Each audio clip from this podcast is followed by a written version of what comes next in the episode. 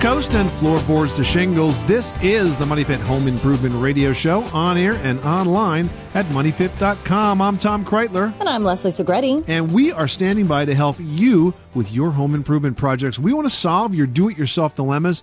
If you are a do it yourselfer or a direct it yourselfer, we just want to make sure you don't become a do it to yourselfer. So pick up the phone and give us a call. The number is 888 Money Pit, 888 666 3974. We've got a great show coming up this hour as we edge closer to the spring home improvement season. It's a good time to talk about the top decorating trends. We've got them all from retro to glam.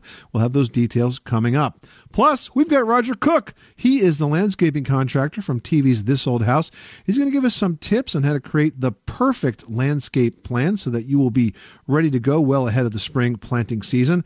And also ahead, did you know that the average American home is complete with no less than two dozen electronic gadgets? We've got tips to help you keep all those cords and chargers straight. And this week, we're giving away a great prize. It's $500 worth of beautiful custom shades from Simple Fit. If you'd like to win that package, pick up the phone and call us right now at 1 888 Money Pit. We will toss your name in the Money Pit hard hat. And if we choose you at the end of today's show, we'll be sending you those beautiful custom shades from Simple Fit. So let's get right to those phones. Leslie, who's first? Now we've got Robin in Oregon who's dealing with some mold issues. Tell us what's going on. in our bathroom, uh, there just seems to be a lot of moisture. I don't know if the exhaust fan is working properly or not. Um, on one of your shows, you'd mentioned concrobium, so I sprayed that in the shower, and that seems to help stave it off. But we use a fan, we use the exhaust fan, and we use a dehumidifier. And I noticed on the outside, I guess, outtake vents, there's a whole bunch of black stuff. And then also in our sinks underneath the faucet, there's like mold back in behind that um, hole. So I'm wondering, is this going to be a health concern, or how do I stop some of this mold? Well, I mean, the solution comes down to managing moisture, and it, it sounds like you're doing the right things. But one common mistake that people make with exhaust fans is that they don't leave them on long enough after you take a bath or a shower. They really have to stay on sometimes 15 or 20 minutes to properly dry out the room. Well, I know, well, I can't speak for my husband, but I know that I do just because I've got a fan running, I've got a dehumidifier, and I've, we've also got the um, exhaust fan, and it is the the biggest one that you can have. And I'm wondering if just because of our moist area, we need to get two of them so it's directly over the shower. I, I don't know, but I'm worried that through the whole pipe that leads to the outside, is that all filled with mold in there if the outside vent shows mold? Well, the vent that's taking the air from the bathroom out, is that what you're seeing on the outside wall? I'm not seeing on the wall, just on the vent itself.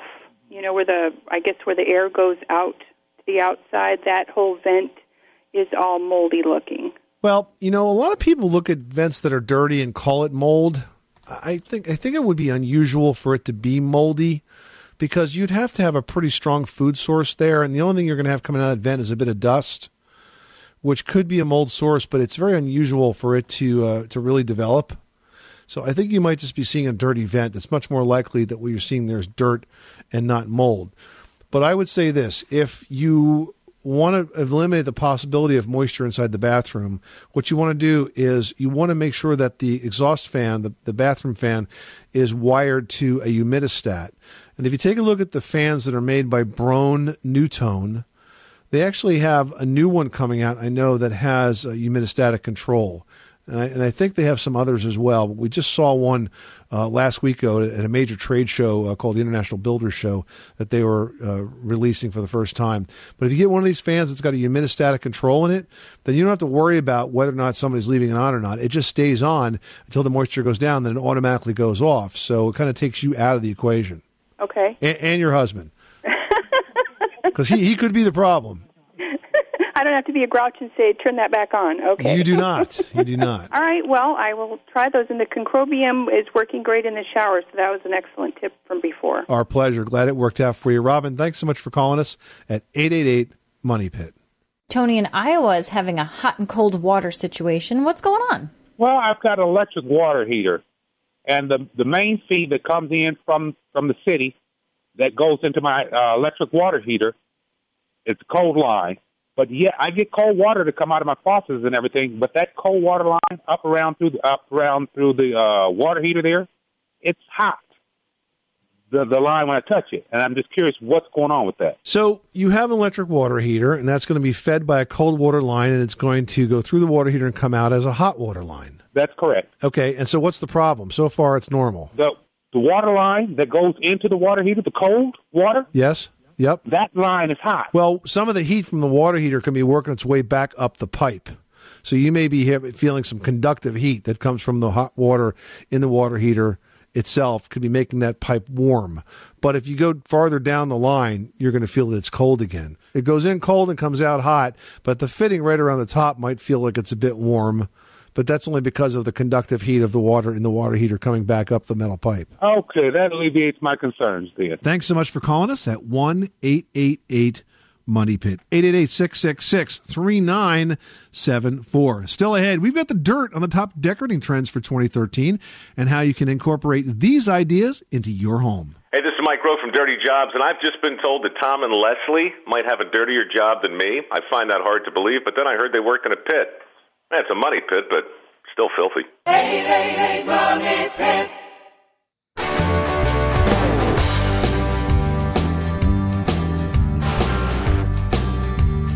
Money Pit.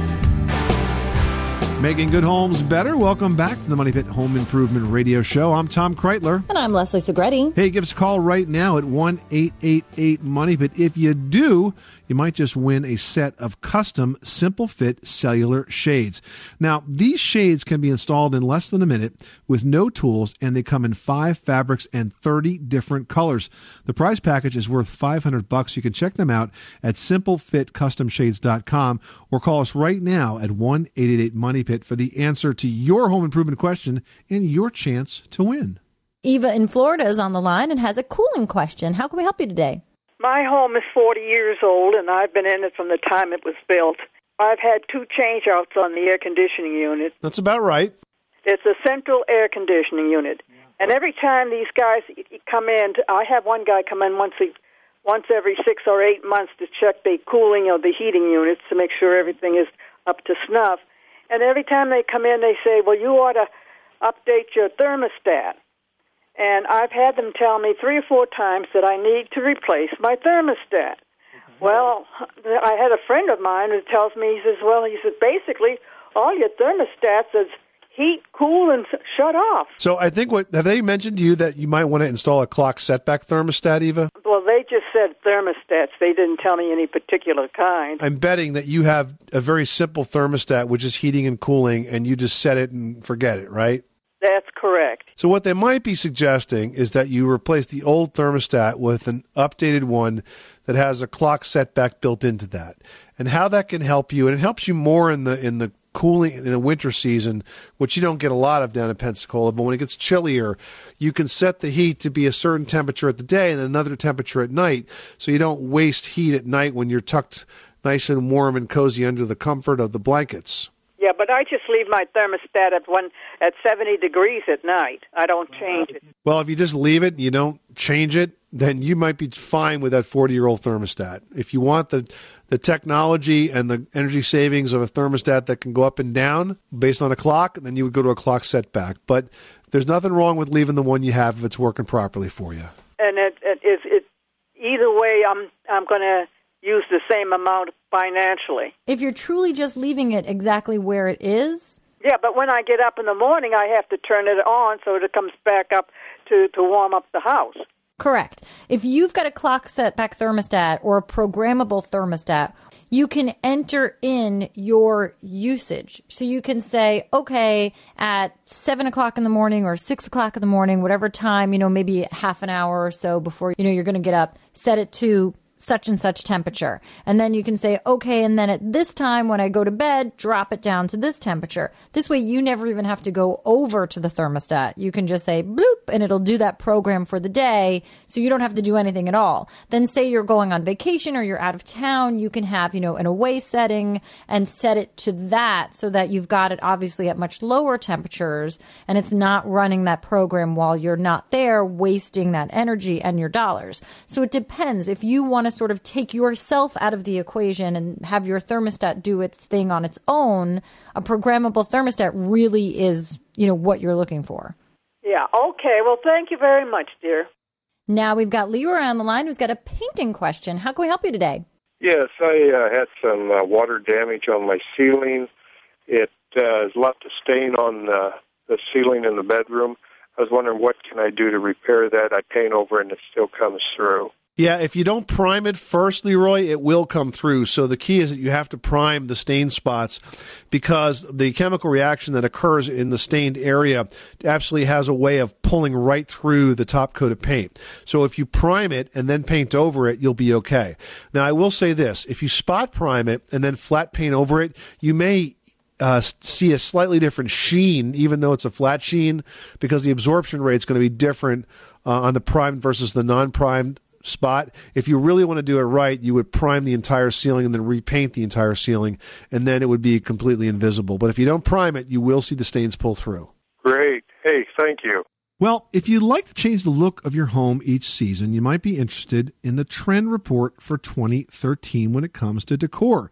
This year, the in look is retro, and that could be in the form, for example, of black and white checkered floor tiles or even retro colors like gold and avocado green. You remember those kitchen appliances that we grew up with that were that color? Wow, it's back.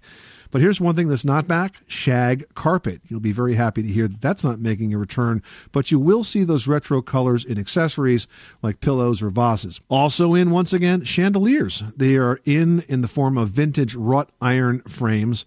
And the new neutral color is kind of a surprise. It's purple, while the color of the year is Kelly green. Also hot in 2013 are wall decals. Now, you can use a few for just interest, or they have them now where you can go all out with an entire wall mural that stick on and peel off. I guess that's just in case you get tired of it. And you know, the great thing about all these trends is that those changes are all pretty minor, which makes them easy to change out when they fall out of fashion next season. Anastasia in Colorado's on the line with a bathtub question. What's going on? Well, I have a um, tub drain. Trying to get that out, the drain out, because it's you know I can't put a plug in it now. So what I've tried is the uh, drain remover tool, or it's a plug wrench, and then I also tried the flaring tool to get it out, and neither one of them works because the the little crosshairs in the bottom aren't still in there Oh. because it's like from 1960 tub. So you have nothing to grab onto, is that what you're saying? Yeah. So I've tried to get WD 40 in there underneath the try, but I can't reach under there. And then I could crawl under the house, but I don't want to do that.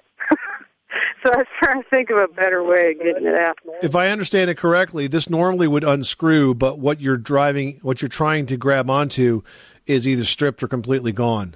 Correct. I have only two suggestions for you. Um, number one is to hire a plumber, which is probably you didn't need me to tell you that, but I will say that the plumbers are deal with this kind of thing all the time. And secondly, um, if if I was a plumber and I was faced with this and, and there was absolutely no other way to get this off, I would probably drill it off and chisel it away, which you can do with a cold chisel. And it's not a pleasant process and it's time consuming and kind of a pain in the neck. But when all else fails and you just got nothing to grab onto, that's a way to get it done. All right, that's what I thought, but I thought you might have a little trick up your sleeve. But that's a trick, but it's a lot of hard work. Anastasia, thanks so much for calling us at 888 Money Pit. John in North Carolina needs some help with a garage floor. Tell us what's going on. Uh, my house is approximately seven years old, and for the last two years, I'm getting a lot of powder coming up on the floor. I can sweep this garage out every other day, and it's like a dust storm. And parts of the garage floor now it looks like 80 grit sandpaper.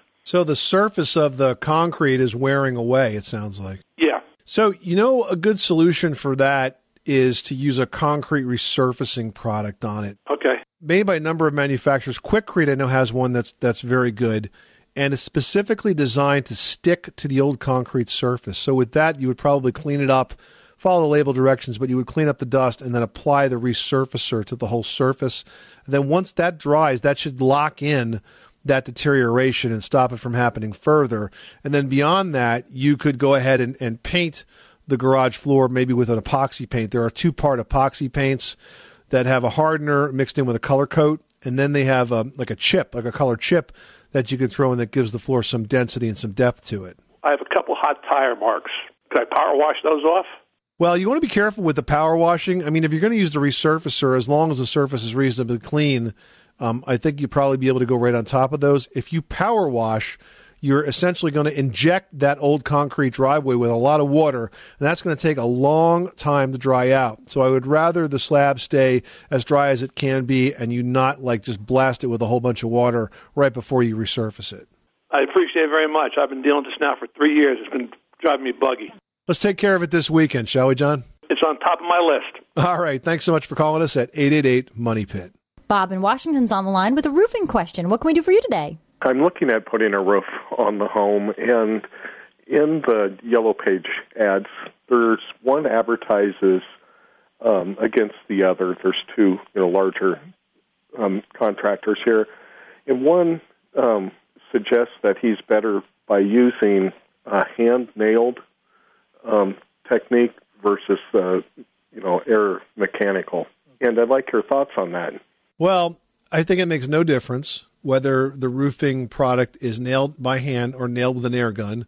Both are completely acceptable ways to fasten roofing products to the house.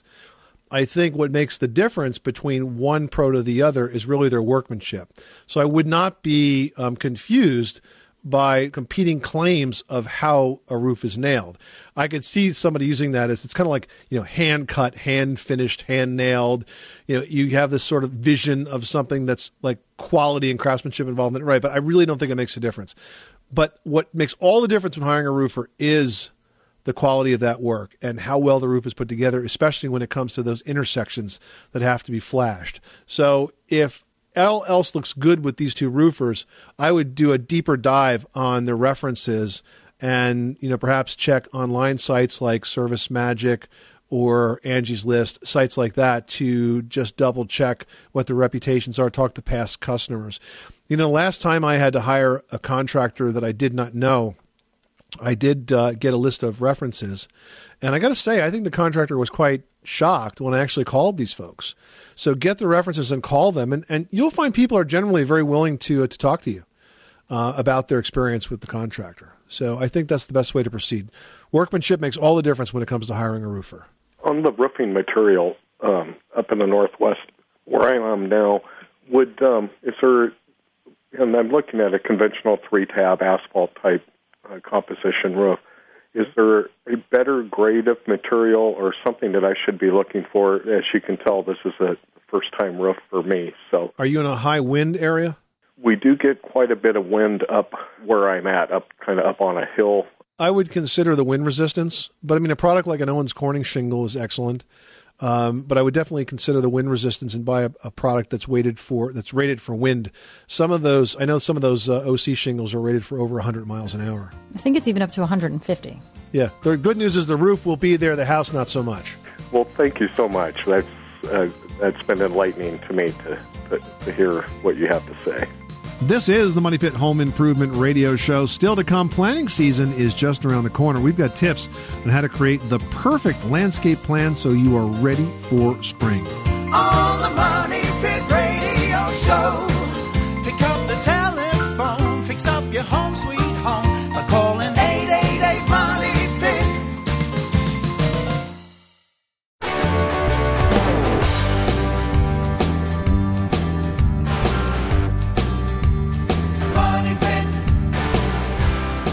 Making good homes better. Welcome back to the Money Pit Home Improvement Radio Show. I'm Tom Kraeutler. And I'm Leslie Segrete. And we'd encourage you to fan us on Facebook. And if you do, you'll get exclusive opportunities to ask your questions on the air, win prizes, and also get the latest posts from our blogs. Just go to moneypit.com and click on the Facebook button. Billy in Texas is on the line with some deck building questions. What can we do for you today?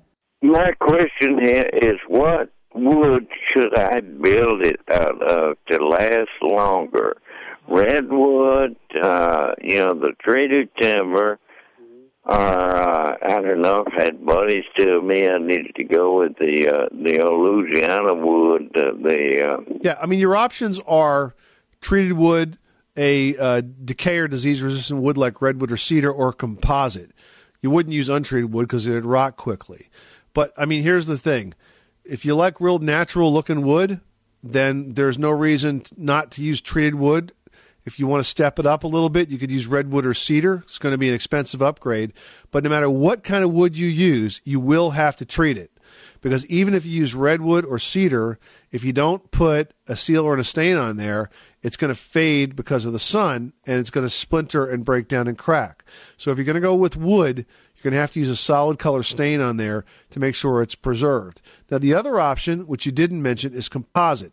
And if you go with composite decking, then there's really almost no maintenance that you have to do to it. Sometimes it gets a little dirty, it has to be scrubbed, but it doesn't crack, it doesn't check, it doesn't twist. It's always comfortable under bare feet. It's going to be a little more expensive, but when you add up the cost of the wood and the maintenance and the stain and all of that, Well, and the physical maybe- cost of actually doing the maintenance. that's right. Maybe not so much. So those would be the pros and cons of going with wood versus composite. But if you want something that's not going to have a lot of maintenance headaches and it's going to last a long time, I would definitely go with composite. Billy, thanks so much for calling us at 888 Money Pit. As the saying goes, plan your work and then work the plan. And that certainly applies when you're planning a new landscaping project. That's right. Whether you're starting from scratch or need a total yard makeover, planning that space on paper before you put the shovel in the ground can help make sure it comes out perfectly. For tips on what to consider when putting together your plan, we're pleased to welcome Roger Cook, the landscape contractor on TV's This Old House. Welcome, Roger. Sounds like we got a plan ahead of us. Well, that's right. And that is the major mistake that people make. Wouldn't you agree? Is not having that plan before they start a project. I think people tend to head to the to the home center, the hardware store, you know, buy a couple of things at the nursery center, come home, pick up a shovel and dig a hole and stick it in there. And you know, no surprise, over time, the yard starts to look kind of crazy, doesn't it? I couldn't agree with you more. You can save so much money by coming up a plan, whether it's one you develop yourself or one you develop with a professional. It does a lot of things. It allows you to get things in the right space so you know where it's going to be and how it's going to fit in with your lifestyle. Right. It tells you quantities or how much you need of certain things, and it can help you. You know, I can move a tree on paper and it doesn't cost anything. Once it's planted and you go to move it again, then that's a big problem. So, really, what's the first step? Do you need to think about that space and how you as your, and your family use it? Exactly. You need to know which area is going to be for play, which is going to be for privacy, which area is shaded, which isn't area is shaded. Um, exposure to a house or a street. Do you want to screen a certain view? Um, there's just so many things you can put on a plan to help you get a good project. How about maintenance? That's an important thing to consider, right? If you can you can design a landscape for high maintenance and you can design it for low maintenance. That's right. And, you know, one of the biggest things we talk about is the lawn area. Is it something you're going to mow or you're going to hire a professional to do it? That, that can control how large a space you're going to have. Or you got kids playing. That will control how large the lawn area is. Hmm No, I know we just redid our landscaping plan, and it was very helpful that my husband and I both had an idea of what type of plantings we liked. Didn't know whether or not they worked for our area, but that's when the pro really made a difference because we were like, oh, I really like the idea of Japanese maples and grassy things, but does that necessarily work? Is that a good point to bring in a pro? That's an excellent point to bring in a pro or even to go to a garden center or nursery where they'll be glad to look at your plan and help you find the right things. There's no worse feeling. I think our, everyone's biggest thing is to do it wrong, you know, to put all that energy into it and have it turn out not what you hope it can be. So gather as much information as you can. And a lot of times you can get free information from people that from websites on different types of plants and going, like I said, going to a garden center and getting a recommendation from them. And finally, before you actually start to execute on that plan and get the shovel in the ground, it's important to make sure you're not going to hit anything that's unexpected, right? Yeah, I mean, there's just all sorts of things buried on properties that you don't know about, from a wire to a gas line, a main line. So it's very easy. Call your local utility locating system, and usually you can do that by dialing 811, and they'll come out and mark out everything they know of. Now, some of the things aren't marked out that are there historically but at least you have a fighting chance going in to know where the major problems could be. And you don't end up with an unexpected water feature. Water feature? what about a gas line? Yeah, that's it. And if you don't call and you do damage something, you are financially responsible for that, correct? That's what they say. Yeah, but it, it's not that bad because you only have to call 72 hours in advance. And, you know, if you can't be aware of the project that, well, I shouldn't say that because I have called later than that. But no, for the most part, if you can't figure out 72 hours in advance, you have to call them, then maybe wait a week. It'll be a good mm-hmm. thing. Then you haven't done your plan. You haven't done your plan. Yeah, that's one of the checklist items. Well, Roger Cook, thanks so much for helping us form our landscape plan. Roger Cook, the landscape contractor on TV's This Old House. Thanks so much. Great advice. Yeah, it was a real plan, huh?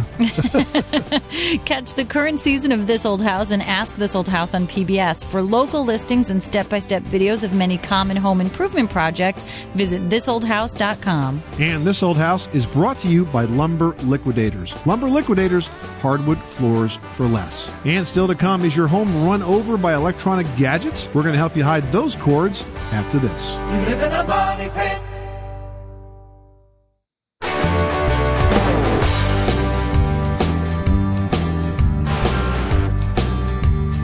Money pit. The Money Pit is brought to you by Stanley Tools, your trusted name in quality hand tools. To learn more about their complete line of quality tools and everything for your toolbox, visit stanleytools.com. Where home solutions live. Welcome back to the Money Pit Home Improvement Radio Show. I'm Tom Kraeutler. And I'm Leslie Segrete. Hey, give us a call right now at 1 888 Money Pit. One caller today can win up to $500 worth of cellular shades from Simple Fit. These shades install in just minutes with no tools. They come in five fabric styles and 30 colors. Plus, there are no cords because you get fingertip controls to raise and lower the shades. Check them out at Simple Fit Custom Shades or pick up the phone and call us right now with your home improvement question to get your chance to win. Diane in Arizona needs some help with air conditioning. And being in Arizona, you're going to need some air conditioning. How can we help you? I had um, a settlement with the insurance company because we had so- a storm here, and I got my air conditioner got damaged, and it was ten years old, and it's a central air. I have uh, electric for air conditioning, and uh, for heat we have gas. And when I don't, I do not have a computer, so I hear about different units like York, Goodman, Trane, Lennox. I don't know which ones are good, which ones are bad, which ones last longer. First of all, are you only replacing the outside condensing unit, or are you also replacing the furnace and the air handler or any of the inside parts? Everything. Everything. Okay. Because it's important for maximum efficiency that what you put outside matches what you put inside the house. And because they're, they have to work together or you don't get the same efficiency. I think the Trane is a very good brand to start with. T R A N E. Good quality product, um, lots of great options, and very energy efficient. It's going to be real important, Diane, that you choose one that is Energy Star rated. I'm sure they all are with Trane, but even if you go to a different brand, um, if you compare Energy Star rated units against other Energy Star rated units, at least you have a basis for comparison. At least you know that you're getting uh, the same level of energy efficiency. But Trane is a good place to start, and uh, now's a great time to get this project done before it gets too hot. That's wonderful to know because there's a lot out there. Good luck with that project. Thanks so much for calling us at 1 888 Money Pit. Well, according to the Consumer Electronics Association, the average American family has no less than two dozen technological gadgets in their home. But with the whole family toting around the phones, the music players, the digital cameras, and more, how do you keep those wires from getting crossed? Well, first, label all your chargers so they don't get mixed up. A label marker works great for that, but so does tape and a marker if you want to go kind of low tech. Next, want to think about plugging all your chargers into a single surge protector strip that can be turned off when not in use. And you can use section organizers to hold the stuff. Here's a great idea for that a canvas shoe organizer. That is perfect. You can hang it on the back of a pantry door. It's got lots of pockets, and you can put all of your chargers in one location. And finally, if you'd like to get rid of all those chargers, you might want to invest in a mat style charging station. These allow you to just drop your gadgets on top of the mat, and they charge whenever you're not using them. JC in North Carolina is on the line with a question about radon. How can we help you? If your home is built on a concrete slab, then are you in danger of radon effect? Well, you could potentially be in danger of it, but the risk, there'd be a far smaller chance of you having a, an elevated radon level on a concrete slab than if you had a basement. Because radon is a gas that emits from the soil, and typically, you know, it gets into the home at the basement level through concrete block walls and the concrete floor and the gaps around it builds up in the basement, and it's typically highest in the basement. Then it gets far less on the first floor, second floor, and, and so on. Yes, and, and, and I would assume it would be more dangerous with a crawl space then. Actually, I think it's less dangerous with a crawl space, and here's why: because crawl spaces are open to the outside all the time, so they're completely ventilated. So the highest risk would be if A, you were an area that was prone to radon, and B, you had a basement. Then you would definitely want to test. Now, in North Carolina, there are three different radon zone levels one, two, and three. It's very little of the state is in the radon zone one, which is the highest risk. Um, I'd say about 30%, maybe 25% is in radon zone 2, but the rest of the state is all radon zone 3, which is the lowest risk. And in your area, which is Lee County, you're in radon zone 3. So you're in an area that has a low risk of radon, you're on a concrete slab. I'd say the likeliness of you having a radon problem is very small, but the only way to know is to test JC, and you could do that with a charcoal adsorption canister very inexpensively. All right, well, I do thank you. Bella in North Carolina is on the line with a flooring question. How can we help you? The floor is hardwood. Okay. And my wife would like to replace the hardwood with ceramic tile. So the question is, can I put the ceramic tile on top of the hardwood or I need to replace the hardwood? No, no. The hardwood makes a great base for it because it's so strong and straight and flat. So the hardwood would be a great base for the ceramic tile. You could use a thin set adhesive and probably adhere it right to that existing subfloor. Uh, now, since the hardwood is finished, um, you might need to rough it up first. Or at the least, you could put some thin plywood over the hardwood just so you have an underlayment that could really absorb the glue. So you could use like a Lauan plywood, but there's no reason you can't put ceramic tile right on top of the hardwood floor. Now, the, the commode would have to be, well, I would have to use longer. Yes, it would be a good idea to take the commode up uh, because otherwise you're going to have sort of an odd cut of the tile around it. So you would remove the commode, and there's a flange that will raise the uh, the drain by the thickness of the tile, and then you put it back together again. Okay. All right, sir. I like your show a lot. This is the Money Pit Home Improvement Radio Show, and spring is within sight, folks, and that's a great time to think about making over your garage. And part of that project could be refinishing the garage floor. We're going to have tips on how to get that project done after this. 888 Money Pit.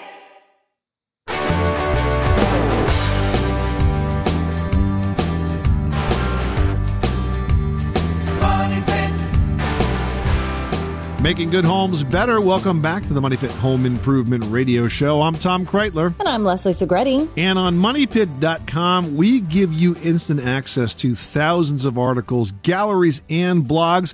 You can search by project or even by room or living space and listen to as much of us as you can stand. We've got hundreds of old shows, and it's all free online at MoneyPit.com.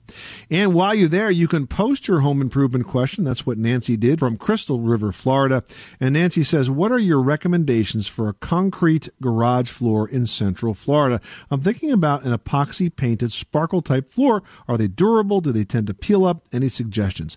Well, in terms of durability, they are really fantastic, Nancy. The key here, though, is in the preparation of the old slab. As long as you follow the manufacturer's instructions on how to get that old slab ready, then you won't have any problem uh, whatsoever with adhesion. Just make sure that you do a really good job of prepping that floor. I would look to a manufacturer like Quikrete. In fact, I just found out that they've reformulated uh, their prep product for these floors to make them even better. But they look good. They're easy to apply. You mix up the epoxy uh, along with the hardener. Once the floor is prepped, you paint it on, and then you add the sparkle finish that you're you're talking about. They call them color chips.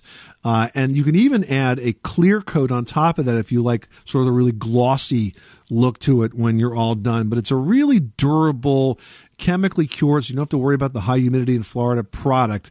And it really looks fantastic when it's all said and done. Rich in Pennsylvania, you've got the money pit. How can we help you today? Hi. Uh, well, I have a problem with condensation underneath my um, metal door going to my basement. I'm in Pennsylvania, so Right. we get quite a lot of cold, and uh, it accumulates and it drips off every time I open it. So you're talking about like a Bilco door? Exactly. Mm-hmm. And it gets very wet and it drips down the staircase and that sort of thing? Yes. Now, the door that you have that that actually is sort of the weather door, the one that's on the basement, not the Bilco, which is sort of the basement stairwell door, but the actual door to the basement. What is that? What kind of door is that? That's made out of air right now. I haven't put Oh, one on. and therein lies the problem, sir. And I suspected as much. I'm thinking you got a really lousy door in that ba- in that basement because what's happening is the warm air from the basement is going up and striking the underside of the cold metal uh, door, the cold metal Bilco door. And so you're not going to be able to stop this unless you get a proper door in that basement. Those Bilco doors are not made to be to be weatherproof in the sense that they're going to keep any heat that's in that basement out. So that is an enormous energy loss for you right now. So you really need to get that sealed up, get a proper door in there. I mean, look, you can go to a home center, you can buy an inexpensive uh, Therma-Tru door, for example, at Lowe's, put it in that opening, frame it in, and you know it doesn't have to be anything fancy. You're really just putting in there something there for for energy, and seal off that basement because you're losing a boatload of heat, as evidenced by that moisture. Every time you see that water drip off, just think about all the heating dollars that it took to Yes, create that moisture. yes. Very good. All right, Rich. Thank you very much. Have That'll a do wonderful day. All right, good luck with that project. Thanks so much for calling us at 888 Money Pit. Yeah, he's describing this, and I'm thinking, man, he's got a really lousy door in that basement. Oh, yeah, I got no door. oh, that explains it. That'll do it. You are tuned to the Money Pit Home Improvement Radio Show on air and online at moneypit.com. Thank you so much for spending this hour with us. We hope we've given you some good ideas on projects you can tackle to fix up your money pit this weekend. I'm Tom Kraeutler. And I'm Leslie Segrete. Remember, you can do it yourself, but you don't have to do it alone.